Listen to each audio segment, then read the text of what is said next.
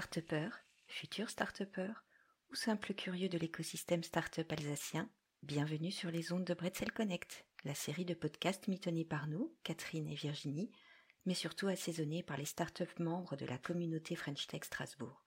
À chaque épisode, un membre de cette communauté et un invité apportent leur regard croisé sur un enjeu ciblé pour que la création de votre start-up ne soit plus un casse-tête chinois, ou à tout le moins que vous voyez comment commencer à le résoudre. Profitez des conseils de ceux qui l'ont vraiment fait. C'est du 100% vécu, du 100% entrepreneur.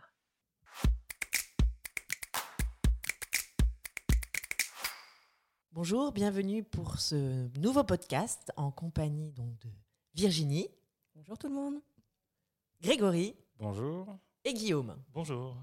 Pour ce il y a un nouvel épisode, nous allons découvrir euh, le monde de l'étudiant entrepreneur effectivement, il n'y a pas d'âge pour entreprendre, mais il y en a qui commencent quand même plus jeunes que d'autres. Il y a des serial entrepreneurs qui euh, multiplient les expériences. Euh, il y a des tout jeunes entrepreneurs qui se disent que c'est quand même que par le faire qu'on apprend et qui se lancent. Il y en a qui euh, n'arrêtent pas d'avoir des idées et qui veulent les partager. Pour en parler avec nous, nous avons aujourd'hui Guillaume Nominé, qui est le CEO d'Atolia. Euh, Atolia est une start-up euh, chère à mon cœur. Je ne suis pas tout à fait objective euh, parce que c'est un des derniers investissements d'Alsace Business Angel. Mais c'est surtout un bel outil de coworking et qui a été inventé il y a déjà presque cinq ans, c'est ça? Oui, c'est ça. Au début, quand, on était étudiant, on avait commencé avec ce collège. Et qui est devenu Atolia, effectivement. Et Guillaume est passé justement, ou a été un des premiers à tester le dispositif euh, étudiant entrepreneur de l'UNISTRA. Ce qui me permet de faire le lien avec notre deuxième invité, Grégory Binger, qui euh, pilote justement tout ce dispositif euh, des étudiants entrepreneurs à l'UNISTRA, après avoir lui-même été entrepreneur et avoir été lui-même étudiant, mais peut-être qu'à l'époque, il n'a pas fait les deux à la fois. Eh ben, euh, j'étais étudiant entrepreneur avant l'âge, avant que le statut, que tout le dispositif euh, existe. Donc, euh, tu as bien ressenti le besoin d'un statut particulier et d'un dispositif particulier. Tout à fait, j'ai envie de dire que presque la boucle est bouclée maintenant. Enfin, il reste encore du temps, mais, mais, mais oui, j'ai bien compris les besoins. Et, c'est vrai que ce qu'il y a maintenant est, est, très utile et permet de, de booster cet entrepreneuriat des jeunes. Alors Guillaume, si on reparle de ton expérience, euh, finalement, euh, de l'œuf ou la poule, qu'est-ce qui est venu en premier? Est-ce que c'était euh, l'envie de créer une entreprise ou c'est parce qu'il y a eu ce dispositif d'étudiants entrepreneurs qui s'est mis en place, tu t'es dit que tu avais peut-être plus les moyens de te lancer? Alors au début, ça a commencé par un, projet scolaire. En fait, on, voulait créer une application pour réunir les, administratifs, les professeurs, les étudiants dans l'école. Et donc, on a créé une première plateforme qui permettait à tout le monde de communiquer, de s'échanger les documents, etc. Et donc, au début, c'était un, projet scolaire. Et puis, euh, c'est là qu'on a découvert le statut étudiant entrepreneur. on s'est dit qu'on pouvait peut-être euh, faire quelque chose d'un peu plus grand, euh, le partager dans, plus d'écoles à l'époque et ensuite plus d'entreprises. Et donc, c'est là qu'on a découvert le, statut et qu'on a été accompagné dans, dans l'aventure. Alors, découvert comment? Alors, il me semble que c'était un flyer qui avait été déposé dans les écoles. Euh, de, de Pépite et où on nous parlait du dispositif, qu'on pouvait être accompagné. Et puis, euh, c'est le, directeur de l'école qui a fait la passerelle avec euh, l'UNISTRA pour, pour officiellement nous inscrire. Toi, Grégory, tu te souviens de cette période? Tu te souviens de, de Guillaume postulant Alors, moi, je me souviens de Guillaume, mais, mais pas, pas en tant que responsable et directeur du, du Pépite, puisque à l'époque, j'étais entrepreneur, j'avais encore ma société, j'étais incubé chez Semia, enfin post-incubé chez Semia, etc. Et j'étais intervenu sur des ateliers pour aider des jeunes porteurs de projets. Et donc, j'avais accompagné, euh, enfin, en tout cas, quelques interventions, Guillaume, avec, euh, je crois qu'il y avait sept ou huit autres euh, jeunes qui étaient avec toi, sur ben, le modèle économique, comment est-ce qu'on pourrait développer l'entreprise, etc., etc. Alors, est-ce que tu peux nous dire comment aujourd'hui, dans le dispositif Pépite et Téna, on décèle les potentiels étudiants entrepreneurs? Et puis, quel est le, dispositif qui est mis en œuvre mis à leur disposition Alors, ce qui, euh, ce qui est intéressant, c'est qu'on a une, a une offre globale sur l'entrepreneuriat des jeunes, c'est-à-dire qu'on commence par la sensibilisation, c'est notre première mission, donc donner envie. Alors ça, on le fait bien sûr pas tout seul, on le fait avec tout l'écosystème. Et euh, donc le deuxième, notre deuxième DAS, euh, c'est l'aspect formation. donc on met en place des modules de formation dans les cursus, les cursus classiques pour donner envie, pour faire émerger des idées.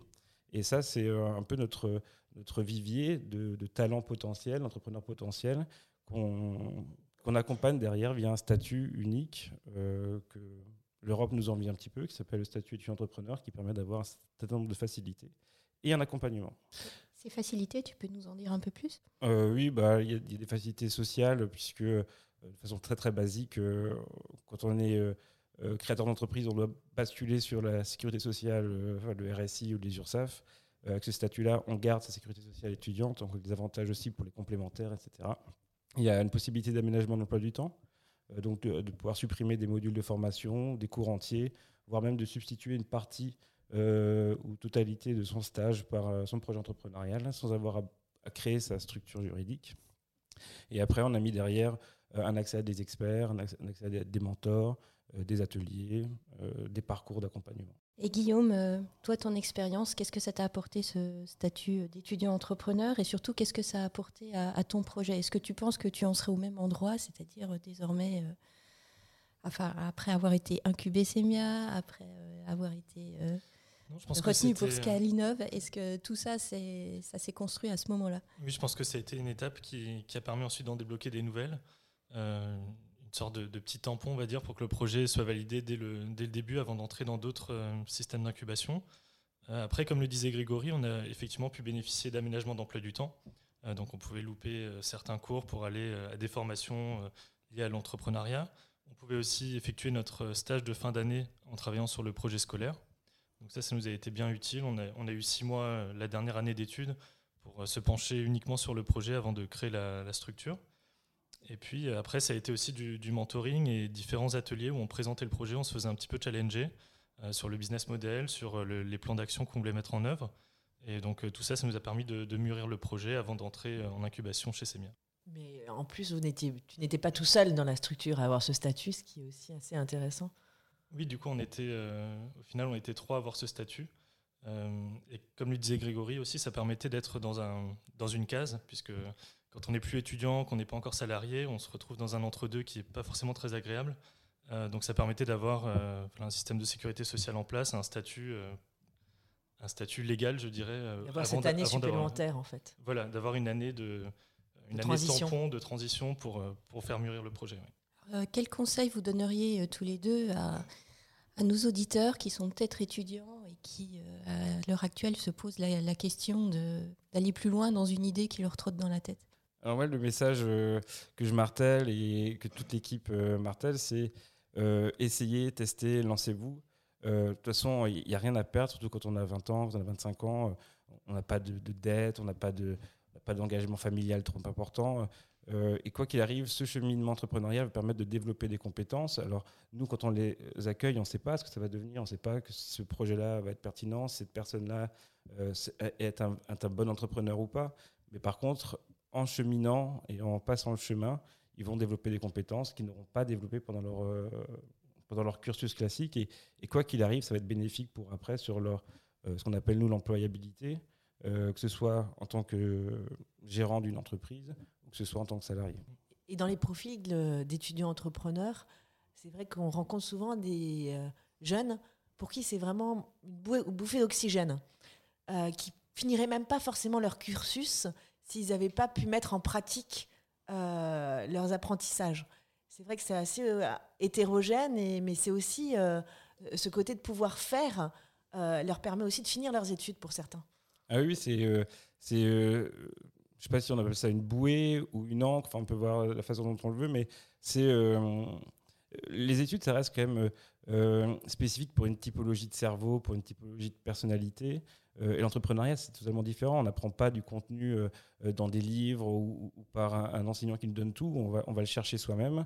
et on a certains jeunes, justement, qui sont à la recherche de cette liberté, de cette autonomie et qui vont pouvoir bah, se développer grâce à ce projet personnel et valider des compétences, puis en développer d'autres, etc. Donc oui, c'est vraiment une, c'est une bouée. Alors, je suis totalement d'accord avec Grégory. Je pense que quand on est jeune, c'est vraiment le moment de se lancer. Euh, on n'a pas grand-chose à perdre, on a, tout à apprendre à, cette étape-là de la vie. et puis en 2-3 ans d'entrepreneuriat, on va découvrir tellement de choses qu'on pourra remettre à profit ensuite si éventuellement il devait y avoir un échec. donc je pense qu'il ne faut vraiment pas hésiter et foncer, foncer pour son projet. Puis je pense que de nos jours, plus que par le passé, c'est une expérience qui est valorisée par des potentiels recruteurs si, si jamais on, on change d'orientation. Oui, tout à fait. Il y a beaucoup d'entreprises qui aiment bien des, je dirais, des moutons à cinq pattes qui ont pu avoir des, des expériences différentes par le passé et qui viennent avec euh, un profil euh, un peu plus, plus diversifié qu'un cursus classique d'études où on, est focalisé dans une seule spécialité. Grégory en est la preuve. oui, on le voit. Euh, nous, on est contacté, alors je ne vais pas dire tous les jours, mais régulièrement par des, par des grands comptes hein, qui, qui, viennent, qui voient chez nous un vivier de d'intrapreneurs potentiels, enfin en tout cas des personnes qui pourront mener des projets en autonomie avec une vision un peu euh, complète, à la fois technique, mais aussi euh, marketing, et aussi commercial et aussi juridique. Et c'est des profils qui sont de plus en plus demandés. Et dans un, dans un monde du travail qui est en en, évolution. Là, j'ai lu encore la semaine dernière que 80% des, des, métiers de, dans 10 ans n'existent pas maintenant. Alors, est-ce que c'est 80%, 50% Peu importe, on s'en fout du chiffre. Euh, ce qui est sûr, c'est que c'est en évolution. Et si on veut préparer notre jeunesse aussi à, cette évolution, euh, il faut leur euh, inculquer cet esprit d'entreprendre, qui est plus large peut-être que juste entrepreneur, mais vraiment cet esprit de, faire des choses, d'être pilote de, son avenir. on en est à cette deuxième étape du podcast. On va vous demander de tirer au sort un papier et de réagir euh, avec le sujet du jour, donc euh, étudiant-entrepreneur, et ce mot. Alors Guillaume, ça t'inspire? Alors, moi j'ai eu le mot euh, doute. bon, effectivement, il peut y avoir des moments de doute à certains moments du projet.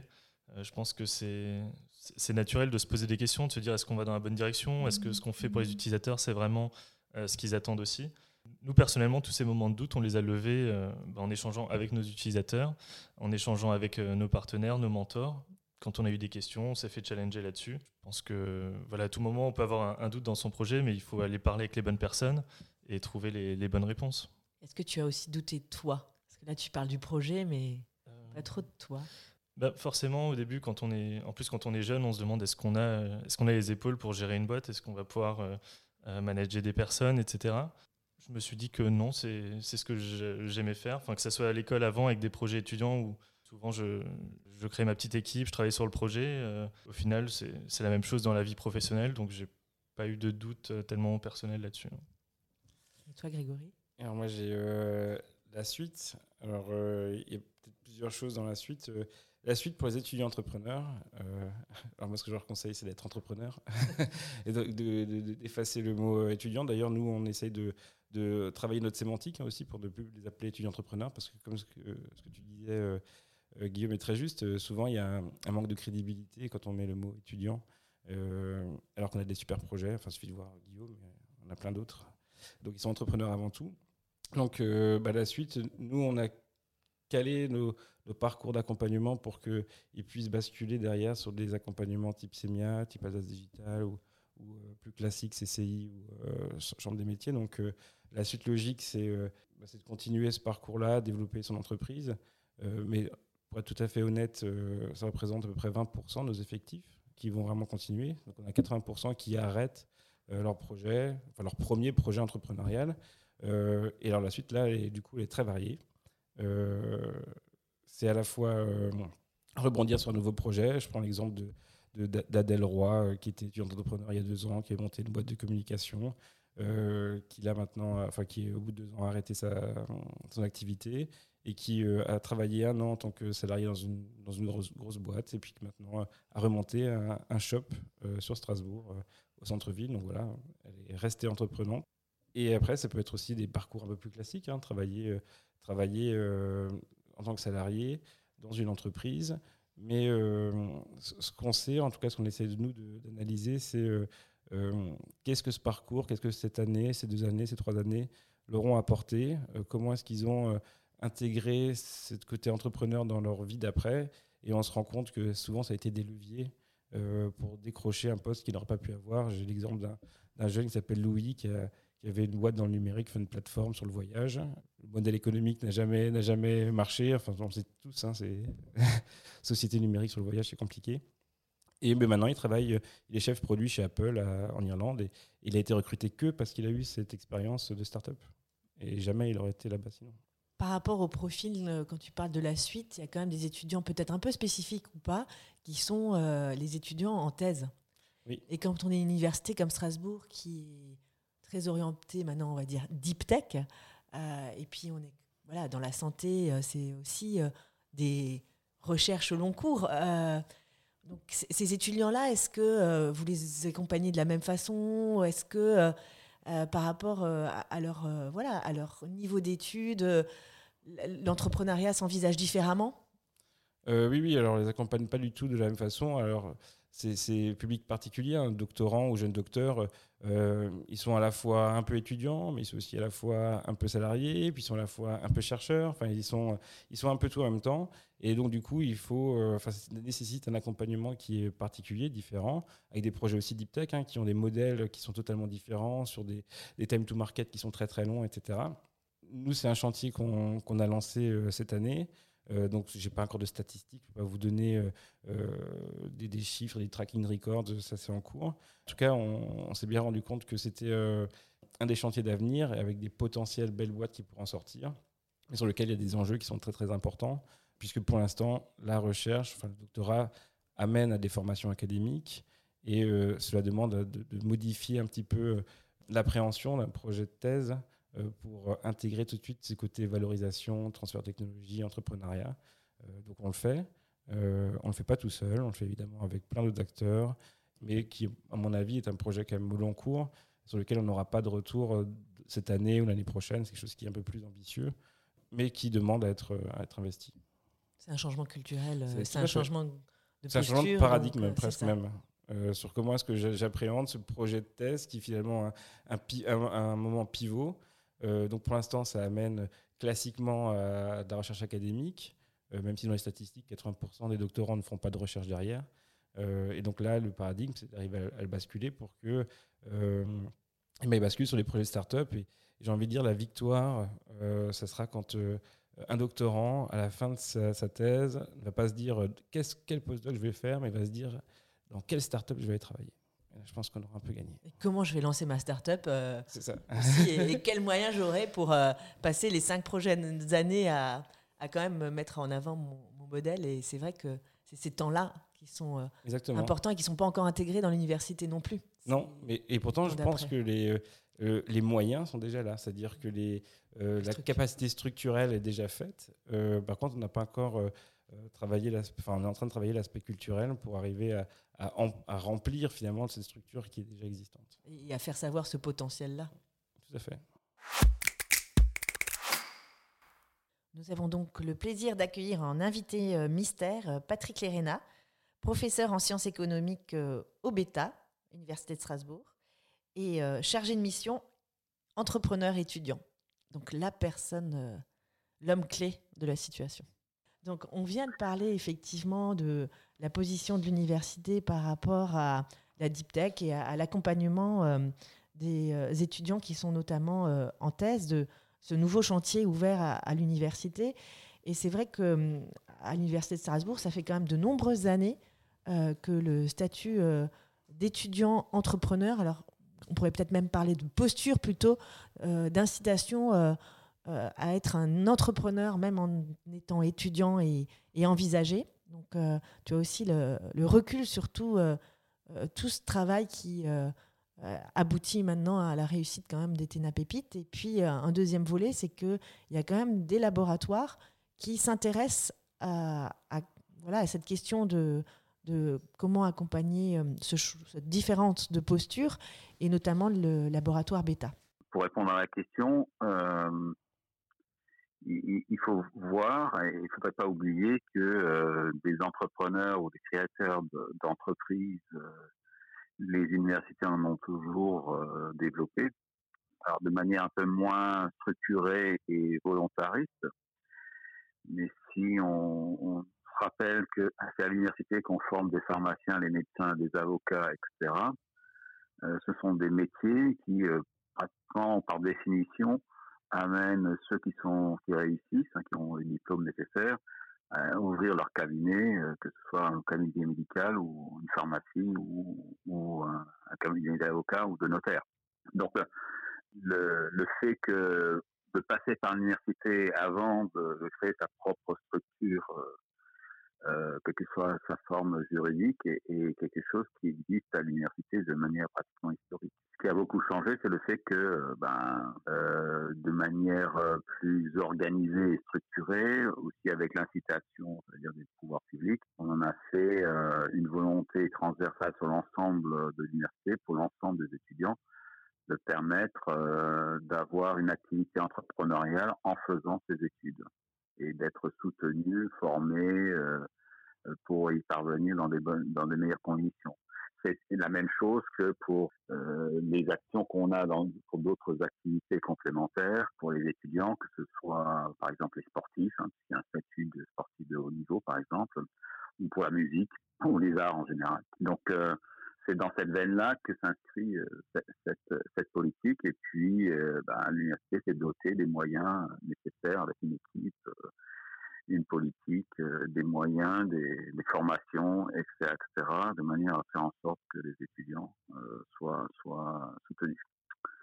Je ne sais pas si je réponds à la question, je vous entends plus. D'abord, on écoutait religieusement, c'est pour ça. Mais c'est vrai qu'il y, avait, euh, il y avait aussi cette question du, du SEMIA qui a quand même maintenant euh, quelques années, qui, a, qui est l'incubateur en fait, qui est, euh, qui est né aussi euh, d'un projet euh, au sein de, de l'université, qui maintenant a, Oui. a une vocation beaucoup plus large. Mais cette, euh, en fait, cette, euh, alors tu parlais effectivement euh, des pharmaciens, des médecins, parce qu'on a euh, historiquement, euh, on, on parle de la santé, des, des, des entreprises innovantes qui sont nées aussi de, du domaine de la pharmacie, du domaine de la recherche en, en pharmacie. Et c'est ouais. vrai que euh, cette nécessité pour l'université de les accompagner pour que euh, ça se passe aussi en lien avec l'université, euh, ça a quand même émergé à un moment donné. C'est qu'effectivement, euh, quand on parle de deep tech, euh, la recherche se fait quand même au sein d'un laboratoire avec des crédits publics et qui à un moment donné un, accompagnement de ces entrepreneurs qui doit être dans les deux côtés. On doit aider l'entrepreneur, mais l'entrepreneur doit aussi être conscient que c'est grâce à l'université et à des fonds publics qu'il a pu développer aussi son entreprise. il est important de rappeler que pour essentiel de ces créations sur la formation, sur la recherche euh, de, de, l'université. Et, euh, et, et, les initiatives, la création de CEMIA pour prendre euh, cette référence-là, aussi c'est une émanation, euh, une volonté euh, de se doter d'un incubateur, même si maintenant sa structure juridique et sa vocation s'est élargie mais c'est quelque chose qui est transversal, qui a toujours existé, et qui devient certainement beaucoup plus important puisque l'innovation devient euh, un facteur important de, développement économique. Euh, euh, ce qui est important de, rappeler, c'est que euh, les, politiques d'entrepreneuriat pour les étudiants et pour les chercheurs d'ailleurs, les jeunes chercheurs, elles, elles s'appuient justement euh, s'évertue à ne pas oublier cette spécificité d'inscrire les projets en question au cœur même euh, des, des, activités plus traditionnelles de, de l'université. Encore une fois, que ce soit de la formation, que ce soit de, de la recherche. C'est pour ça d'ailleurs que euh, on a développé des, des formations à l'entrepreneuriat qui sont des formations diplômantes, euh, donc inscrits dans, dans, les composantes, et en l'occurrence la faculté de sciences économiques et gestion qui s'en occupe. De même, euh, pour l'aspect recherche, toutes les activités entrepreneuriales ou l'émergence de ces activités, la conduite des projets en question, sont des terrains de, de, de recherche euh, assez naturels pour pas mal de disciplines de, de l'université et pour certains laboratoires comme le BETA. Ben merci beaucoup. C'était euh, notre petite euh, séquence invitée du jour. Mais écoutez, euh, tout le plaisir été le mien. à bientôt. Et à bientôt. Merci. Au revoir. Au revoir. Au revoir. Au revoir.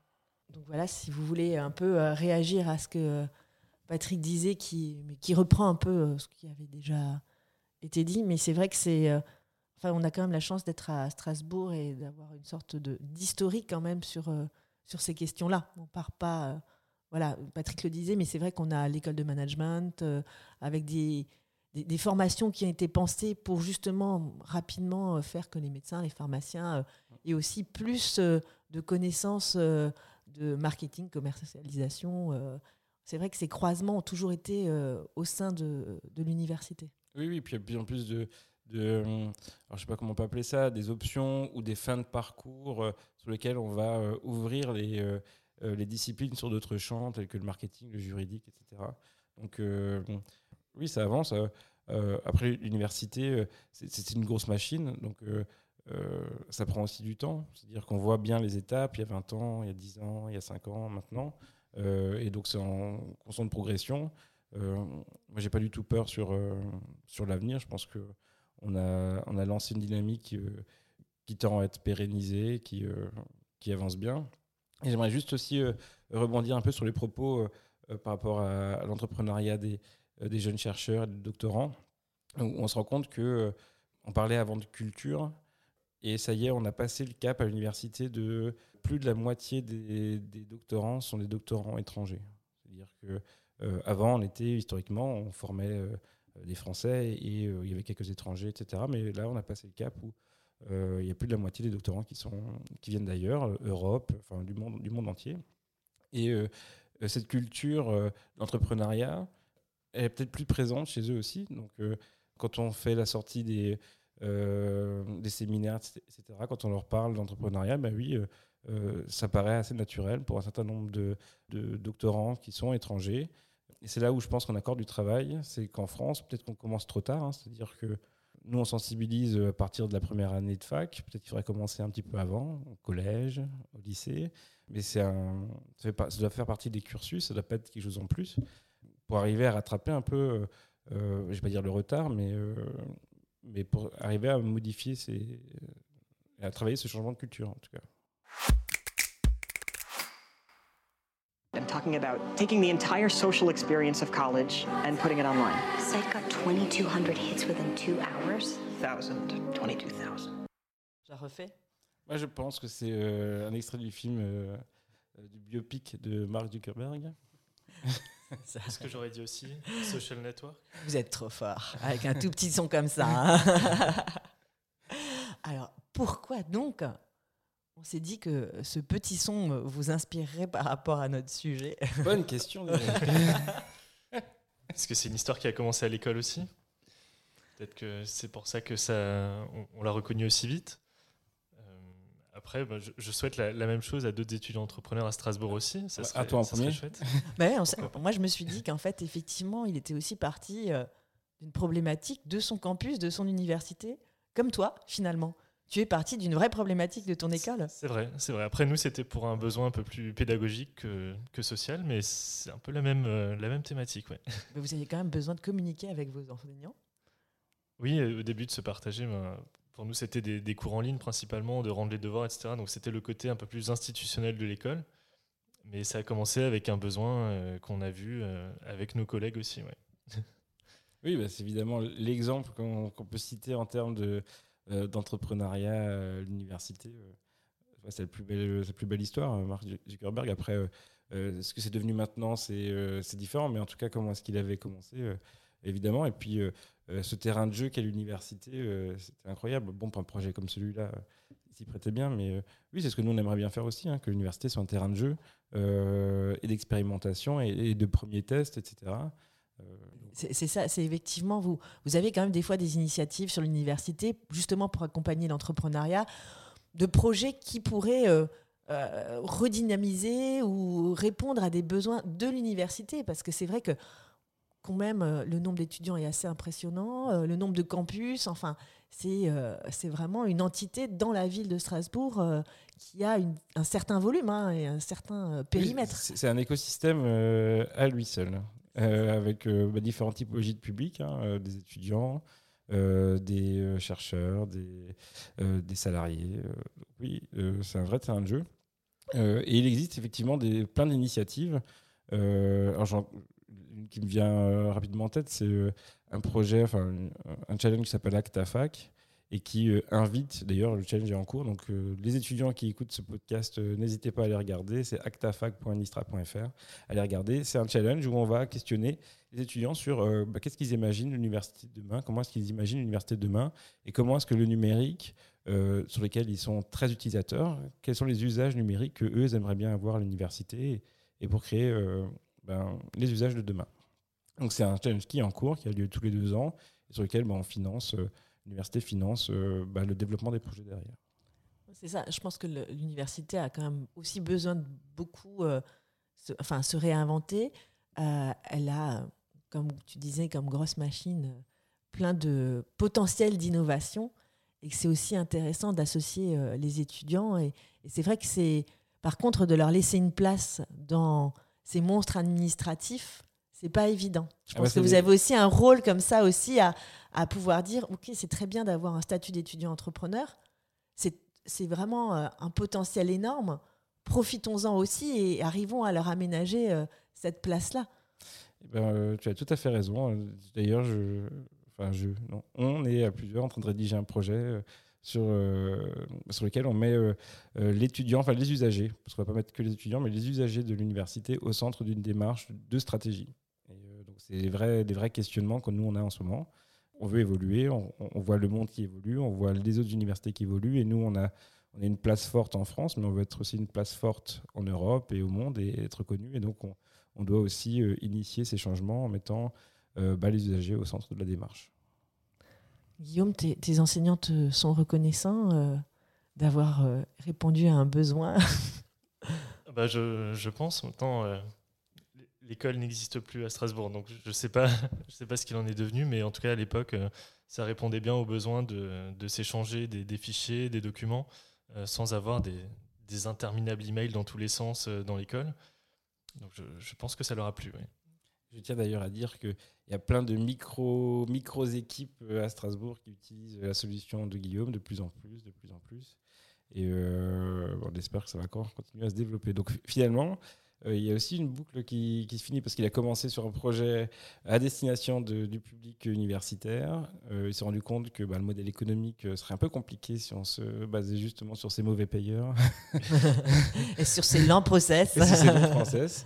Euh, et euh, donc, il est basculé sur, euh, sur le privé. Et finalement, son offre privée intéresse aussi euh, maintenant l'université, sur lequel on a, bah oui, on est plein de plusieurs équipes à travailler. Et puis nous, de toute façon, on, on promeut euh, cette solution à tous les étudiants. On n'a plus le droit d'utiliser le mot. s- s- Non. Je pense que les, les, Stras- les- les startups de la French Tech Strasbourg euh, aussi ont, ont leur, euh, Oui, leur petite piqûre de, rappel. Voilà, la- c'est vrai que c'est comme première communauté d'utilisateurs euh, bienveillante, c'est aussi formidable Ah oui, de pouvoir s'appuyer sur euh, tous ces euh, collègues en- entre guillemets étudiants entrepreneurs qui euh, aussi ont le temps et qui ont encore l'esprit critique aussi l'esprit très frais pour euh, challenger les solutions. Qui peuvent donner du, du feedback pour s'améliorer. ouais. Et euh, que pouvons-nous euh, nous souhaiter euh, par rapport au statut euh, d'étudiant entrepreneur euh, Un dernier petit mot euh, par rapport au futur? Peut-être, euh, Guillaume, qu'est-ce que tu aurais. Bon, c'était un des premiers utilisateurs, donc, euh, donc nous, on était sur une offre en rodage. Euh, donc, euh, bon, tu avais bien compris que ça avait un petit peu évolué, même si je pense qu'on n'était pas trop nuls non plus à l'époque, mais voilà, on s'est adapté. c'était pour une première version, c'était déjà très bien. Voilà, quel est, euh, selon toi, le, le, hum, bah, le dispositif qui serait idéal, qui enfin, dont tu aurais rêvé, qui t'aurait permis d'aller encore plus vite? Alors, bah, je, je pense que le, le point le plus important, c'est déjà de proposer un, un cursus de formation qu'on puisse suivre pendant ou après ses études avec des ateliers thématiques, des workshops euh, pour faire mûrir le projet et puis après de, de mettre à disposition un. Dans l'idéal, ce serait, ce serait un package complet avec euh, un espace dans lequel on peut venir pour travailler.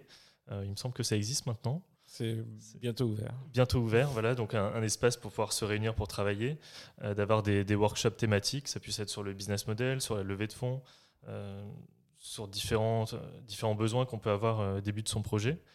Et puis après, peut-être, euh, ce qui pourrait être bien, c'est d'avoir une sorte de parrain, un entrepreneur déjà un peu plus chevronné qui, qui nous accompagnerait de manière mensuelle ou, euh, ou trimestrielle pour euh, voilà, faire mûrir le projet ensemble et, et se faire challenger de temps en temps. Alors là, tu peux, tu peux regarder la French Tech. Euh, C'est vrai qu'en fait, on est un écosystème. C'est Voilà, on ne le redit vrai. pas assez, mais euh, à Strasbourg, on a vraiment la chance d'avoir un écosystème qui, a, au bout de quelques années, a vraiment appris à travailler euh, ensemble et à trouver ses complémentarités. Et effectivement, ce, ce projet de mentorat est un- une partie euh, du projet qui va être développé là euh, fin d'année par la French Tech Strasbourg. Strasbourg. C'est un exemple même euh, d'une euh, collaboration euh, entre l'université, euh, French Tech Strasbourg, avec des fonds effectivement euh, nationaux euh, dédiés aux communautés French Tech. Avec pour but de- d'accompagner justement toutes ces initiatives aussi. Ces podcasts seront aussi peut-être une réponse euh, à, à ce besoin d'accompagnement et ce De besoin de formation. de formation. Exactement. Et du coup, le volet supplémentaire qui euh, euh, va, va se déployer, il y a un volet de mentorat euh, avec des, voilà, des rencontres avec des startups, euh, peut-être des Alors pour répondre à ta question, comment, quoi pour après?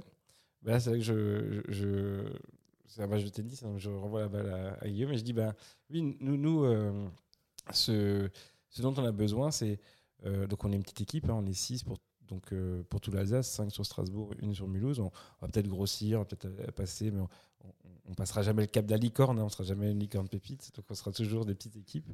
Et si on veut toucher plus, si on veut avoir plus de porteurs de projets, si on veut avoir plus de personnes sensibilisées avec des esprits entrepreneuriaux, euh, ben, on a aussi besoin de, bah, de nos anciens qui peuvent, euh, qui peuvent répondre des fois à les sollicitations pour venir témoigner, pour, euh, pour euh, faire du parrainage auprès des, des anciens. Alors je sais que ça prend du temps, je sais que c'est compliqué, qu'on a nos, nos- nos priorités, mais bon, voilà, si on veut y arriver, je pense que c'est un, travail collectif sur lequel euh, ben, on est obligé de se, se- se retrousser les manches et puis aussi de, bah, de, de- de venir sur le début et d'y croire ensemble. d'y croire ensemble. ouais.